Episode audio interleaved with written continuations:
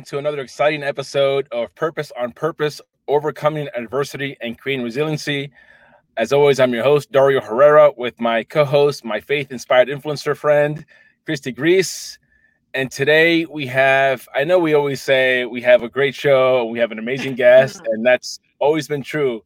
But this is the only Olympic gold medalist I know. Connor Fields, welcome to Purpose on Purpose. Thanks, and uh, yeah, no pressure after that introduction.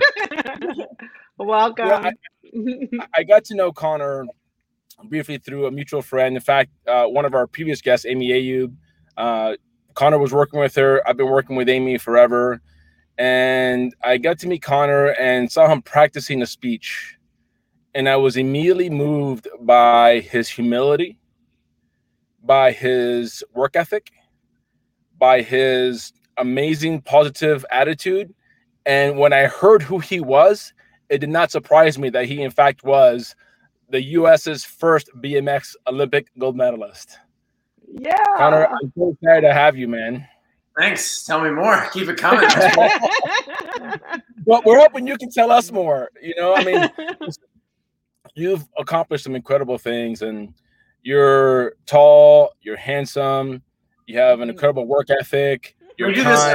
This is so good for, for my confidence. but it's important because I think when people look at you, and this is something that I, when I looked at you, I wish that I had a lot of things that you had, and immediately compared myself and thought, wow, like he's got it made. He hasn't had to overcome adversity. He hasn't had to overcome X, Y, and Z or fill in the blank.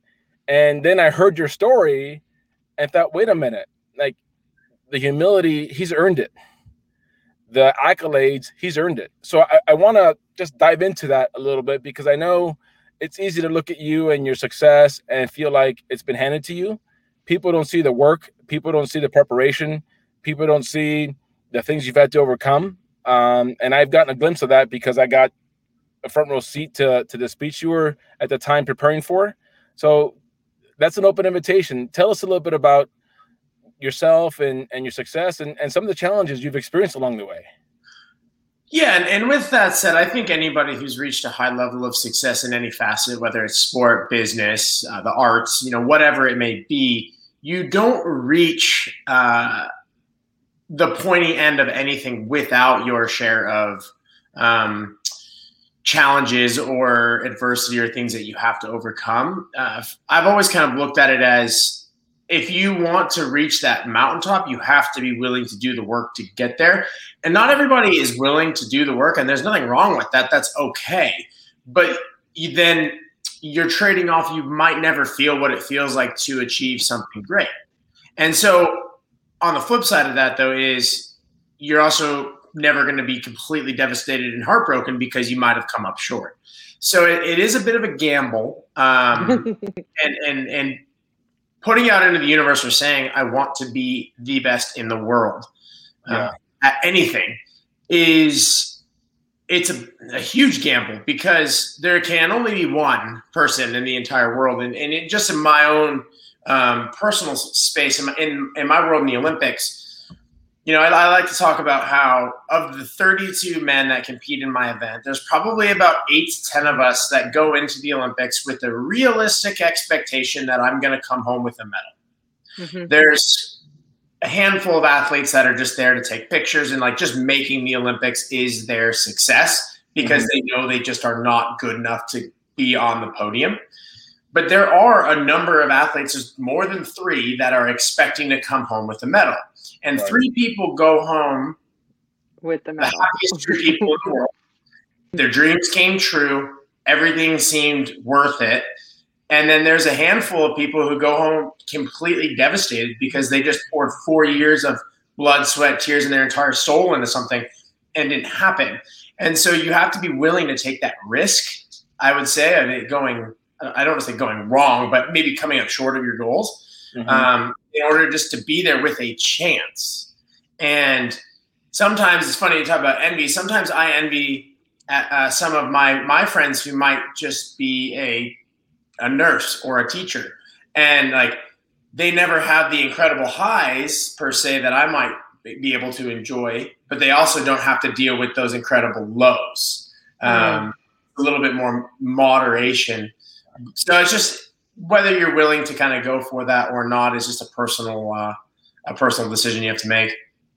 Yeah, but there's been some stuff beyond the pressure and beyond the preparation that that you've gone through. I mean, you've it's not like you became a gold medalist overnight. I mean, you you went through some stuff to get there. I, oh, if, I, if, I, remember correctly, you had an injury that was pretty devastating that you had to overcome. You, I mean, I've I've I've been in a flight for life before with internal bleeding. Um, I've woken up in an ambulance after having a traumatic brain injury. Uh, wow. I shattered the one you're probably referring to is I shattered my wrist in right. multiple pieces five months before the Olympics. Oh. Um, and actually raced the Olympics with a broken wrist in 2016. Um, I saw that. I was looking. I saw your story about the injury, but then I was looking at your Olympic appearances, and you still went to the Olympics. Yeah, if it had been any other race, I wouldn't have done it. But because it's the Olympics, it's not like there's another one in three months or in. Yeah. It's literally once every four years. So as an athlete, you might get one, two, or at most three opportunities. And the amount of things that have to happen for you to arrive one, qualified for your specific team, two, get to the Olympics, three, make it to the final eight to have a race and a chance for a medal. Like the amount of things that have to happen for that to, to work out is is ridiculous. So I was like, I'm not gonna miss this opportunity if I can strap my wrist to the handlebars and oh my god, I'm going to try. Um, and yeah, it ended up working out. I don't recommend that to anybody, but uh, your poor mother. oh yeah, my mom. She uh, she she she could share some stories as well. He's gone through just watching me compete, but um, at the end of the day, she kind of trusts me, and she was like, you know, if you feel like this is something that you can do, and are willing to acknowledge and take this risk on, then I'm going to leave this decision up to you because ultimately you know better than I do. Um, and that's just something I do in extreme sport, right? And no disrespect to baseball players or no disrespect to golfers, but every time that they go out and play, there isn't really a chance of them dying unless there's like a freak accident. Unless um, you're here for, you know? right. What you do is so dangerous, and there is such a risk factor to it that you have to just accept, acknowledge, and be okay with the risks. Um, that's also why athletes are usually peaking at a younger age because the male brain doesn't fully develop until the mid 20s in the department assessment, which is you know why 18 year old kids are more likely to go 100 miles an hour down the down down the road doing donuts than a 30 year old. Um, but even just myself at 28 years old, I definitely look at things and assess things differently than I did when I was 18. Um, so whereas a 28 year old in a, like a major sport like a football, basketball, baseball, that's right arriving at like their peak. Right. Yep. I'm, I'm an elder statesman in my sport. uh, you're looking long in the tooth there, man. I was gonna say. yeah, looking older statesman. it's funny. It's uh, it is kind of funny. Whereas if I was a quarterback or something, you'd be like, oh, he's just entering his prime. And in my sport, it's when's he gonna be done? He's getting old. I always thought about uh, Tony Hawk in that way you know, as he got older. You know, I'm like, oh, he looks kind of old for a skater. You know, you're, not yeah. old to be a boxer yet. You know, that's that's that's just part of it. Um, you know, it's interesting because physically, I've never felt better. Like physically, I feel like I'm in the best shape I've ever been in in my life. I'm 28 years old, so my body's developed, it's matured. Plus, I have the years and years and years of training that I've already gone through in the bank uh, to mm-hmm. draw from. Whereas when you're 20, you know, you're still building up that strength and building up that conditioning and all that stuff. But when I'm sitting up on the starting line, I look to my right. There's a 19 year old kid who's willing to do anything, no assessment of risk, doesn't care. And I'm sitting here and I'm like, well, win or lose, you know, I, have got a house and some dogs and a fiance and life's pretty good. And I don't really want to break another bone. Like, there's definitely some. oh, that's awesome.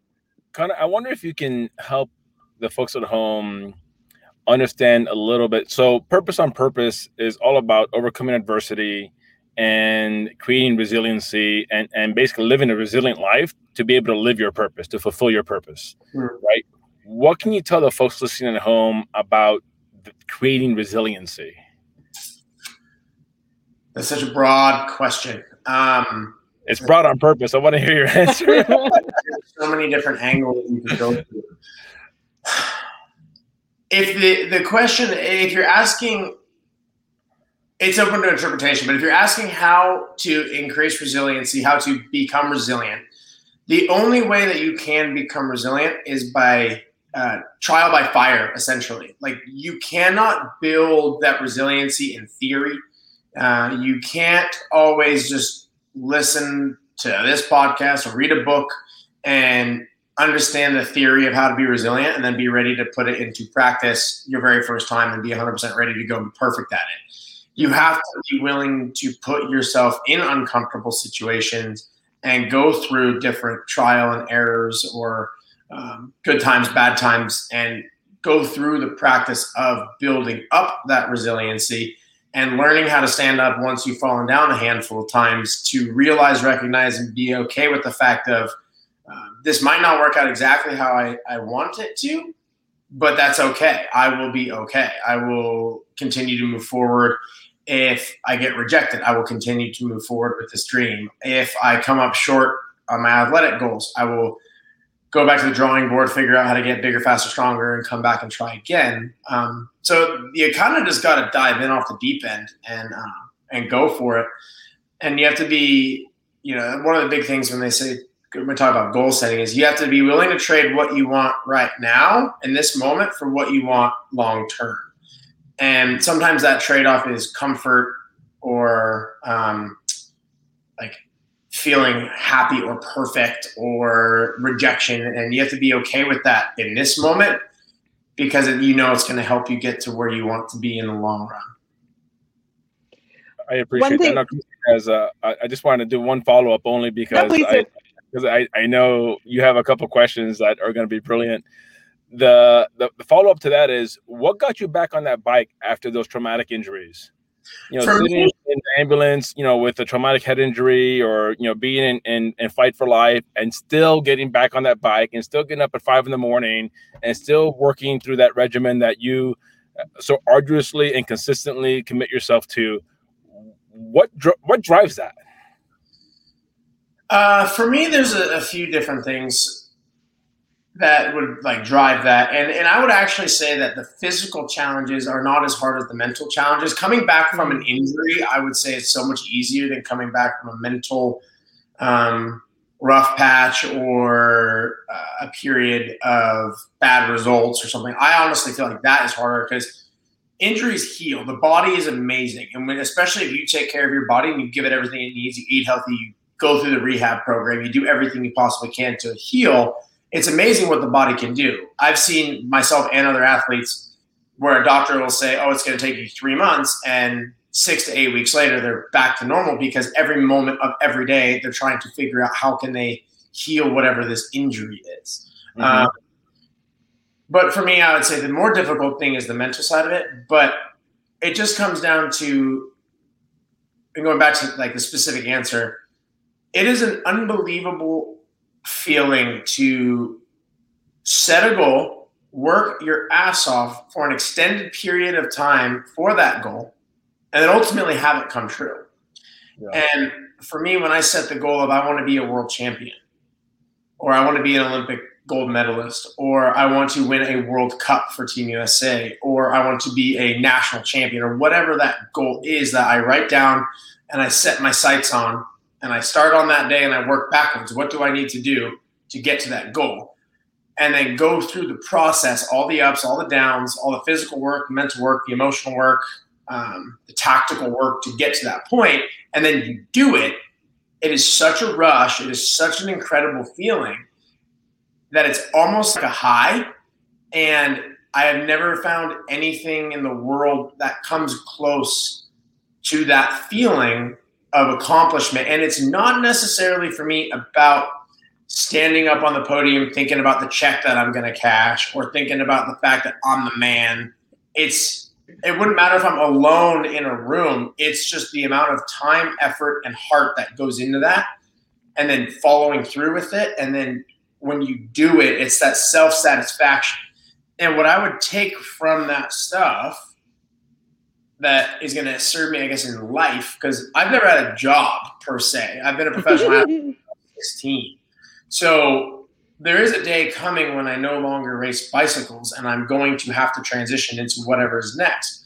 But there's nothing in the world that scares me because of my experiences and everything that I've gone through, um, good and bad, that I don't think that if I put my mind, heart, and soul to it, I cannot achieve within reason. I'm never going to be like an amazing ballet dancer or something, right? But I'm just Oh, saying, like, in, I'd like to see you try. I know. within reason, I guess I can draw from all my experiences. Um, and that I guess ties right back in what I was saying earlier of like, you just got to do it because the best way to learn is to just jump in. So I saw in one of the videos on your website that you had actually written on the wall of your garage, I will be a gold medalist.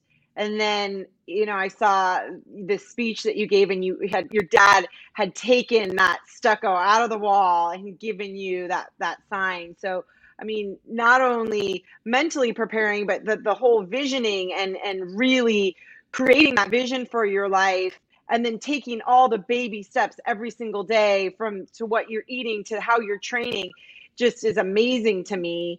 The one thing that i heard you say was the mental aspect of um, the the challenges that you you had to overcome. Can you give an example of, of some competition or or how something that you had to overcome mentally? Um, there was a roadblock in your way that you had to overcome to to get back on you know the racetrack Yeah, and this will be one that I think Dario will remember because I talked about it in my speech. So, what you're referring to is in 2008, um, I watched the Olympics in Beijing, and it was actually the first Olympics that BMX was a part of. And I was 15 years old, and uh, at this point in time, I was like a top five rider in the nation in my age. For all 15 year olds in America, I was kind of in the top five. So, I was tracking nicely in terms of like eventually potentially being a professional and all that but by no means would anyone at that point in time have been like, he's going to be an all timer. No one ever would have guessed that looking at me at 15. Um, but I watched the Olympics on TV and I just thought it was the coolest thing I had ever seen. And I went the next morning is when I wrote on my parents' wall um, that one day I'm going to be a world champion, a national champion, and win an Olympic gold medal. Um, and at that point in time, you know, I, I, sat there. The first thing you did is you do the math. It's like, okay, in 2012, I'll be 19. That's a bit young. And then in 2000 uh, 2016, I'll be 23. That's like prime time age. Um, early 20s is kind of prime for for our sport. And so I just got to work every day after that with that vision in my mind of of racing at the Olympics, wearing Team USA colors, receiving a medal, all that and things went really well. And I actually ended up qualifying kind of surprisingly for the London Olympics in 2012 when I was 19. Um, and at that point, physically, I was fast, but I was young mentally. I was inexperienced um, just because the only way to gain experience is to race high level races. And when you're that young, you don't have an opportunity to race that often. Mm-hmm. And I guess the equivalent would be like, you know, a, a rookie quarterback gets drafted and he's sitting all year and the main guy gets hurt in his first start he's got to go play in the super bowl. Right? That, that's kind of the position that i was in. And um, i was winning all day. I was number one seed in the final. I had pole position. Like by all intents and purposes like i should have won that race. Uh, and i completely blew it. And completely choked and got seventh out of eight which at the Olympics you either get first, you either get second, you get third, or you get last. Fourth on, it doesn't right. matter you're fourth, tenth, twentieth, thirtieth, it's all the same. You get a participation certificate, and and that, I have it upstairs. Um, and you know, for me, I wasn't there to get a certificate, um, but after that happened, and, and the shell shocked uh, kind of kind of wore off, I was sitting there like, wow, I just blew it. And I just did all that work, all that training. I had that golden opportunity in front of me and I completely blew it. And now I have to wait four years to even maybe get a chance to try again. And if I do get a chance to try again, I have to make it all the way to the final eight to have a chance to race for that medal again. And so I had to sit for four years thinking, could I get back to that position? And if I do get back to that position, how do I know that I won't blow it again? There's no, you can do all the visualization, you can do all the practice that you want, but there is nothing that you can do to replicate what it feels like to be lined up in the Olympic finals and to be told, yeah, this is the 2016 men's Olympic BMX final. We will be awarding the gold, silver, and bronze medal in the event. Crowd, please stay silent. Like you cannot replicate that feeling, no. right. right? And so I had to go through all this emotions of like, I'm gonna blow it again, or can I do mm. this? What happens? What what happens if I get in that same position and I blow it again? Like, how devastating would that be? And this ties in well with what I was saying earlier. It's that risk acknowledgement of I might blow it, but I also might not blow it. I might be able to fix it and do better. Um, so that would like in my whole career was the hardest thing was like I guess having that clutch uh, mm-hmm. uh, performance, and I really struggled with it after um, London at some of the other major events we have, be it a World Championships or a national championships or things like that, where sometimes I would be okay, but other times I would blow it, and it was kind of becoming a little bit of my um, reputation is oh he's really really good, but he'll blow it when the, when it comes down to it, he'll blow it and ending up like turning it around in Rio at the Olympics and getting it right. Um, mm-hmm. it, it was such a weight lifted off my shoulders. Mm-hmm. Like I, I don't think I've blown an opportunity since. Like it, it, I've been like the definition of clutch ever since at like national championships or any other major event. I've been very, very good at it. But it took getting right back into that same fire that burnt me and overcoming that, like getting right back in that, that, heat and getting it right to kind of fix that mental block that I had. It, sounds like falling in love. You know, you you you you take the risk, you get your heart broken, but the only way you can feel that feeling again is to jump back into the arena. So yeah. wow, so cool. Did you train differently or prepare differently for those races, Connor? The ones that you blew, quote unquote, and the ones where you were clutch? What, no, what like physically the training was the same because you know, in order to blow it, quote unquote, that you have to be the fastest guy, right? right. You're not going to blow it if you're just kind of a mid-pack guy. Um, so blowing it, in my definition of that, would be like I'm the the fastest guy. If I execute to the best of my abilities, I will win this event. But I wouldn't always execute to the best of my abilities. Um, so training wise, physically, it didn't change there I was constantly and I'm still constantly working on the mental game, which at the high level of sport, whether it's my sport or any sport, the absolute pointy end of 001% always comes down to mentals because the top five or six athletes in the world in any sport are all so close physically. We all have the same access to high level training and you know, supplements and all the different stuff like that. It all just is going to come down to the mental game and who can rise under the the pressure and who's going to sink under that pressure. Um, so I'm constantly evolving and trying to get better at the mental game. But it, it's just like a deep rooted ab- ability of like, I can do this. But it took doing it at the highest level to like believe, I guess, that I could do it every time. So why did you choke the first time? Too focused on the uh, outcome and not enough on the process. There we go. That's what I want to get to. Mm. Yeah, I was just I was, that, to, I was trying to get underneath that, right? So I, I appreciate yeah. that. Say that again. To to what?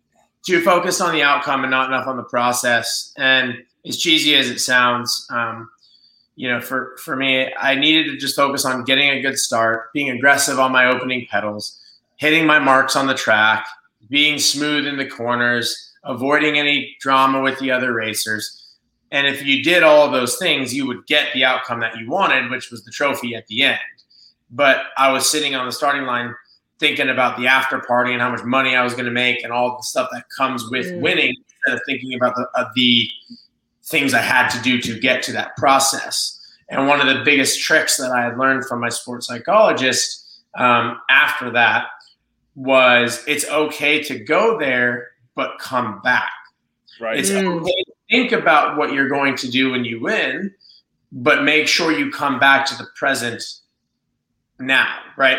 Because at the end of the day, like whatever your goal is, if your goal is to open your own business, you want to think about what that finished product is going to look like. You want to think about what that shop is going to look like or what the people are going to say when they walk in, because that's what's going to motivate you to get up and go to work every single day to build it.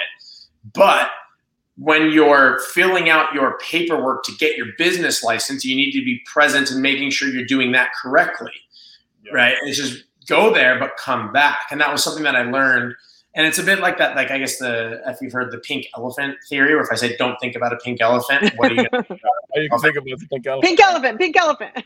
right. So often people are so like everyone always says like focus on the process and not the outcome that they like try so hard not to think about the outcome that it actually hinders them. It's yeah. and what I've learned is it's okay to think about that. I think about winning the gold medal again all the time that's what gets me out of bed to go train so hard that I can't walk the next day. Right. Mm-hmm. But you better believe that if I'm back on the starting line with the chance to win it, I'm going to be focused on getting a good start, driving my first few pedals, hitting my marks on the track, and doing all the things that are going to, it's going to, excuse me, it's going to take to actually get what I'm looking for. So is it fair to say, going back to resiliency, that based on that answer, there's two parts to it. One is connect to what you want to accomplish and two is be present for the details every day right yeah. and and you know there's there's a book called uh, uh, carry water and chop wood and it's about this young man who wants to become a samurai and for years before he can even have a bow in his hand to become a, a, a bow samurai he has to carry water and chop wood uh, mm-hmm. basically teaching him the process of becoming a, a samurai of that kind uh, yeah. So that's what I'm hearing is like connect to the goal. It's okay to connect to the goal and have that vision for yourself, but you can't ignore the work you have to do every day or to take the individual steps out of it because then, you know, you you can't do it. You know, you right. choke. Right, and it's a bit of a problem in our, I guess, in our modern day society where we have everything available at the push of a button. Everybody is impatient. Everybody wants it now. Nobody wants to play the long game. Yeah. Um, and any major goal that you are trying to achieve, by definition, being a major goal means there is a time commitment and a process to it. Um, what's going to get you through that time is what you're saying, thinking about that end goal and, and connecting to it and being being there, but at the same time, waking up every day and identifying what can I do today that is going to help me in the long run achieve what I'm looking for. You know, there's lots of different terms for it. Stacking bricks, adding, you know, depositing it into the bank and then withdrawing when it's time. Like there's a lot of different metaphors for it. And so figure out what works for you because wax on, you. wax off. That's it. Every everybody just want you know everybody just wants to be a black belt tomorrow. They don't want to wax on, wax off. Um, yeah. But anything How that's worth it takes time how you know you have to be so focused i mean i just can't even fathom a gold medal but the focus the intention all the the effort that you have to put towards that. How do you balance that? And i and I'm, i use that word balance with quotes because I, I don't know if there, there's ever really a balance in life. I feel like you're, you're kind of throwing balls in the air and, and juggling. But how did you find that balance of you know family time? You know you said that you have a fiance you know how did they play into building you up? And and how do you how did you still find time for the other things in your life that you care deeply about? Yeah well that's actually something that helped me a lot along the way. When i was younger and you know going back to that first olympic experience i was 100% invested in bmx racing. I had nothing else going on. Of course i had friends and you know other stuff but it was literally wake up bmx think about BMX, eat BMX, sleep BMX, everything about racing. And my trainer wisely, uh, is still my trainer all these years later. He wisely uh, encouraged me to start taking some classes at UNLV. It's like just go take one class, you know, three hours a week, because then it gives you something else where for a few hours every week you are 100% focused on something that's completely different. Um, and for other athletes, I've encouraged them, you know, maybe if school is not your thing, learn a language, learn how to do a trade, learn just something that is not your sport because it will help it will in, indirectly help your sport. Um, so for me, I really actually enjoyed going to school, and Mm-hmm. I would literally take one class a semester, sometimes two. Um, it took me nine years. I graduated last year. It took me nine years. to- Congratulations.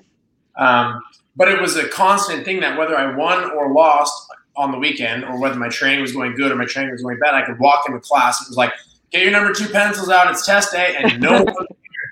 No one cared. There was like this really funny moment. I remember messaging with my my coach about this. I won um, the biggest championship you can win in, in the United States on a Saturday night in November, and it was my first time winning that and we were popping champagne. I made a boatload of money. I mean, this is like you know all this really cool stuff. And then on Monday morning, I was in class. no one knew, no one cared, and it was just straight back into reality. And it was like the most humbling experience in a good way Mhm. because you know it'd be so easy if you only live in this one particular world to allow your ego to grow and expand but by counterbalancing it with normality it gave me this uh, this ability to kind of switch on switch off um, and and I, I also have a validation of like it felt good to graduate or to pass a class or to ace an exam or something that I worked hard on and so I was able to increase like um, I broadened my my life perspective, I guess you would say. And Mhm. when you have that hyper laser focus, uh, it'll it often it's a double edged sword because it can burn out really quickly because it is exhausting. So having that balance on the other side, I feel has extended my career um, because I've had that ability to kind of detach, decompress, relax a little bit, and then be able to turn it back on when it's time to go. Awesome. And that you got a business degree, correct? Yes, I got a business degree. So what does what's so what's your what's your goal right now? What what are you focused on? You you said Olympics again. So do we get to see you in the Olympics again? Yeah, hopefully. Um, that's the plan. You know, I don't want to jinx Yeah, it. hopefully. That doesn't sound like Connor Fields. yeah. yeah, hopefully. until until the press release is official and the ink is dry that I've made the team. I don't want to jinx anything, but as everything stands today, everything we're working towards, I should be on that team. Um, and there'll be 24 athletes competing in my event in Tokyo. So I'm trying to beat 23 of them. Um, sounds a lot easier in theory than it is, but um, ultimately, at the end of the day, I'm just going to go and, and if I can walk away, um, this is a big shift as well, going back to the London and the Rio thing. Um, in Rio, I had the goal of I want to walk away from the track that day knowing I gave everything that I had. And if I do that, if I get fifth, I'll be disappointed because obviously that's what I want. But what else can you do? You shake the other four athletes' hands, you say, good job, and you go back and you try to train harder to beat them next time. So going into this one, again, my goal will be to leave knowing I did my best with my preparation uh, and then my effort on race day. I always believe that if I do my absolute best, I am the best in the world. That is what I, I b- believe that. But if I go and I do my best and I get third, congratulations. You guys beat me. I can go home happy. Uh, maybe or satisfied. Maybe not happy, but I'd be satisfied because I did good. So that's that's my goal for this summer is to just you know leave with giving it everything I possibly had, and um, when is this will that li- This will likely be my last Olympics, so you know really try to just leave everything I have out there, and um, you know no no regrets. If our audience wants to catch you, when would that when's that race? When are those qualifying races? Well, the, I don't know when the qualifying events are. Everything's still kind of up in the air. Um, Okay. the current state of the world. But um, our event at the Olympics is the end of July. I don't know the exact days, but I'm sure it'll I'm sure it'll be easy to find once it comes closer. But I, but I think we're the most exciting event in the Olympics. Where are you Well, finding purpose these days, Connor, beyond racing? Beyond BMX, where are you finding purpose these days? I've started um, coaching some younger riders, and I really enjoy that. Um, I can see things that I went through uh, in the younger riders, and being able to help them navigate what seems impossible because I understand that feeling of it seeming so far away, or what their goal is is so hard, or you know, learning to cope with disappointment. It's easy when you're again, I, I, hate to call myself old, but when you're old like me, you understand that like the sun's going to come up tomorrow. If you don't win, there's going to be more races. It's like your first heartbreak. It's the end of the world. You thought you were going to marry that person, right? You get a little bit older. It's like, well, this sucks, but life goes on. Like that sounds a bit rough, but like you know, life goes on. Yeah. And just helping the younger kind of navigate that stuff has been really enjoyable. Um, and then for me, I also, I also, in a weird way, I look forward to the day when I wake up and my goal is something other than win the next bike race because I do not remember life before waking up every day since I was eight years old with the goal of winning the next bike race. And it's been amazing. And I don't want to sound like I'm complaining because I'm not. No. But I think it will be really exciting to wake up with a goal of something else to work on today um, and not that I don't, obviously, I have, I have other things I'm working on and things that are going on, but diving in head first into those things, I think will be really exciting. Well, and I always say, and, and we mentioned this on our first podcast, that purpose is dynamic. It's not static. It changes as you evolve and you grow. And um, you have so much to look forward to. I find it uh, hilarious that he says he's old Dario when I see yeah, he was kidding, born in 1992. yeah, I'm 20 years older than him. um, but uh, I, you know, you have so much to look forward to, and yet you have this memory, and um, we we look forward to new memories of you know being on that podium and receiving a gold medal I'm a very patriotic person. I can't imagine the sense of pride to be an American and to be on that stage. Just it must be surreal for you. Do you do you have dreams about it? Do you think about it a lot? Um it's hard to put it into words you know what it feels like to stand there you bow your head they place the medal on they you turn around they raise the flags they play the anthem like it's really hard to put that whole thing into words and, and it goes by in the blink of an eye. Oh, you know, and you're sitting there and you're like just like doing your best. Like you wish you could like record like you, know, you wish you could run it back in your head. Um, but it, it, was a really, really special moment for sure. And the thing that I always, um, I think my favorite thing of winning um, was that it was the ultimate way that I could kind of repay or say thank you to everybody who helped along the way because there was hundreds of people that had a hand in my career from you know my my beginning coaches when I was a kid all the way through my trainer through the Olympics or my parents, my grandparents, you know anybody who had ever done anything to kind of be a part of my career, I felt like they in a sense earned a piece of the medal with me Mm-hmm. And then the ultimate way to kind of like validate or say thank you for their efforts as well, which was really special. And, um, you know, even like I'm from Las Vegas, I'm proud to be from Las Vegas. Uh, just being the second person from Las Vegas to bring home an individual gold medal was like a really cool thing. Um, cool.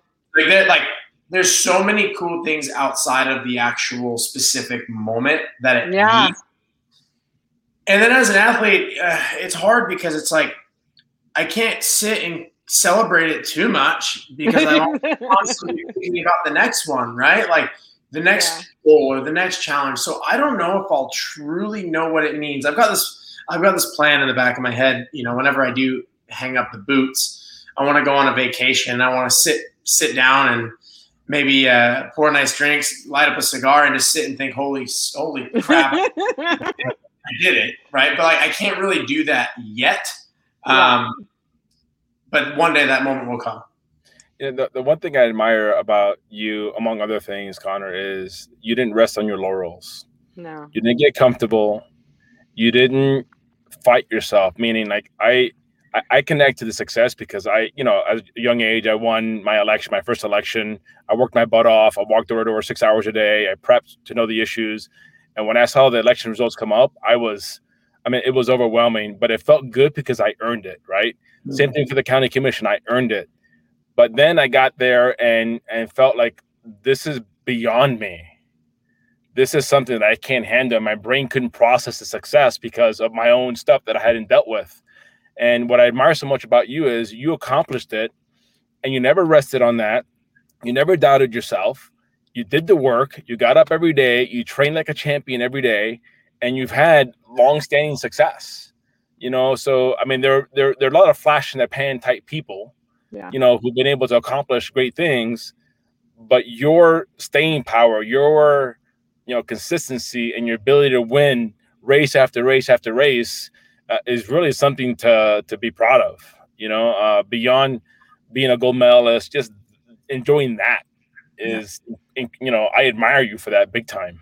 Thanks, and it's been an interesting process because like the motivation or goals or how I get up to do this stuff has changed. It's a hell of a lot easier when you're 19 and you've never done anything before and you're just running on just pure adrenaline and fuel and motivation and you want to make it versus when you when you've done it it becomes a little bit more methodical and you pick and choose your battles and you you accept that some days it is just going to be quote unquote work like you're just ticking the box of i showed up and i did the work right yeah. um, but uh, in my view it all just comes back to i there's nothing that I dislike more than feeling like I didn't do my best or achieve what I was capable of. And a lot of high level successful people have this fear of failure, right? Mm-hmm. It's not necessarily that they're afraid of, of um, not winning, but it's like this it's this feeling like you're always being chased and that you have to continue to push yourself and you have to continue to get a little bit better and continue to draw on all your experiences to, to, to reach the highest level that you can reach.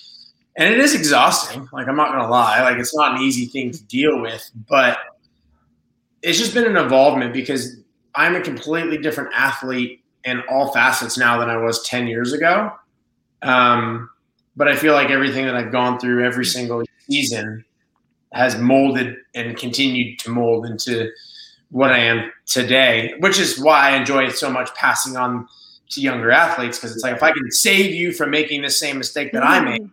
or accelerate your learning process, it's, it's so helpful. But it is easy to fall into that trap. The worst six months of my career were the six months that I started racing again after the Olympics.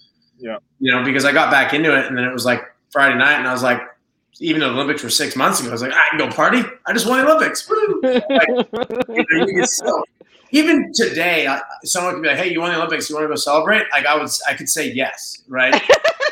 but uh. you know, it's it's just this deep rooted desire to continue to be better. I guess that has continued to push me all these years. I love awesome. That. I think one last question for the folks at home, Connor. So, what would you say? What single piece of advice would you give that person at home who has a particular challenge and they're wondering, you know, can I get through this? Whatever that challenge is, right? So, I want I want to make it general. You know, for someone at home dealing with a challenge, whether it's a self-created challenge or uh, an imposed challenge, and they're doubting themselves and they're wondering if they can get through it what single piece of advice would you give that person at home? My single piece of advice would be to create what I call a goal tree. Um, and when you have a huge, daunting goal or something that you're trying to achieve, something you're trying to make, build, whatever it may be, when you look at the end product and where you are now, it can feel extremely overwhelming and daunting. But if you can figure out what the steps are that you need to take to get there. And you can just really learn how to focus on step by step. Um, it can seem a lot less daunting and you can feel a sense of accomplishment throughout as you kind of build towards and you achieve your um, your your in, inter kind of in between goals I, I guess as you're going through it. So if I can just use myself as an example because I this is something I did. When I sit there and I'm like, I want to win the Olympics. Like that is so far away when you're 15 right. years old to say I want to win the Olympics. But if you bring it back down, you say, I want to win an amateur national championship. And then I want to make the finals as a professional. And then I want to make the podium as a professional. And then I want to win a race as a professional. I want to make Team USA. Like you just go through all of these inter, inter kind of in between steps on the way up. Um, it seems a lot less daunting because while you know you're focusing on getting there eventually, you're worried about the the little pieces in between. um, you know, Rome wasn't built in a day. It's the same kind of thing. It's like if you think about building an entire city, it's really overwhelming. But if you lay it brick by brick and you're just focused on adding another brick every day, it doesn't seem quite as overwhelming. And then before you know it, you blink and you're there. So my advice to them would just be figure out what your steps to get there are and then just work on them one step at a time. Yeah. So connect to the goal and commit to the process. Yeah. All that cheesy stuff. That Where can people find you, Connor? Folks who want to, you know, find out more about you, they want to follow your progress as you strive for your next Olympic gold medal. Where can they find you? What's the best place uh, for people to follow you? Um, all my social media, Facebook, Twitter, Instagram, YouTube, it's all the same. It's my name, Connor Fields 11, which is my racing number. And then I also have a website, connorfields.com uh, as well. And you right. do speaking engagements as well, correct? Yeah, yeah. Through through Amy, she actually approached me and um, seemed to see something in me as far as the speaking stuff goes, and kind of helped me um, learn a little bit about that industry while I'm still competing, so that uh, once I am done, I can kind of hit it full full speed ahead. And um, I've done a handful of engagements. I really, really enjoy it, and I look forward to having more time to do it because you know, for me as an athlete, as in an individual sport, everything I do is me, me, me, me, me. I'm trying to win my race, right? Mm-hmm. And when I do, it is self fulfillment. But there is nothing better I find than the feeling that you get when you help others, which is why I enjoy coaching so much. But when you do a speaking engagement and someone, I, I've had all sorts of people come up to me afterwards and tell me different things, but someone come up to me and said, "Hey, your story about you and your father inspired me to be a better father." It's like mm. that's real, right? Like that's a cool feeling. Or somebody who come up to me and said, "Hey, I had this project I was working on and I had given up. You've inspired me to retake it back up and continue to work on it." Like for me, that kind of stuff is so cool because it's so different from just trying to win a race for myself and that feeling you get just helping other people. And then also, and Dario's heard it, like I open up about some of my vulnerabilities. And when yeah. you see athletes on TV, all you see is these high and mighty people that you might not be able to connect with because you think that they are just different, that they're just wired differently. The truth is, is every athlete that I've ever met has self doubt, negative thoughts, you know, rough patches, all the things that everybody in the world goes through. Um, and I think that sometimes it can really help others to know that their heroes per se go through those same things um, and just make them feel a little bit more like it's okay not to be okay all the time. Uh, I really enjoy that side of it too. Well, I saw that you also, you know, volunteer and support nonprofit organizations like St. Jude's, and um, I just really appreciate that. You're grounded, you're accomplished, um, you're strategic, I I've really loved you know having the opportunity to speak with you and hear your story, and I'm so excited to see you in the Olympics again. Thanks. Getting anxiety just thinking about it. no pressure. I, I appreciate you coming on here. We we just got published on Apple Podcasts. Nice. So you can uh, follow us there, subscribe there, but um, you said yes so quickly when I asked you uh, to join us, and I, I am honored by that. And you know, I've I've got to see you behind the scenes, and and you're the same person in front of the camera that you are behind the camera. And, and there's um, I, I, congratulate you for that. That's that's rare. Uh, yeah. and, and and like Chrissy said, the level of commitment and focus and and the humility and, and service you carry yourself with is is inspiring to me. So you know, I think this is to me, you have a chance to inspire people beyond you being, you know, a, a gold medalist, right? Uh, Absolutely. People seeing you and understanding the work that it takes and that you chip away at it and that you can do it with such humility uh, is is something that can inspire and serve as an example for for me for sure and certainly for our listeners at home so thank you for that and with that i'll say uh, i appreciate you guys joining us for another episode of purpose on purpose overcoming adversity and creating resiliency. I'm Dario Herrera, your host. We have our Olympic gold medalist, Connor Fields, as our guest. And of course, uh, my colleague, my friend, my partner, Chrissy Grease, our faith inspired influencer, leading the way all the time. So until next time, see you soon. Thank you.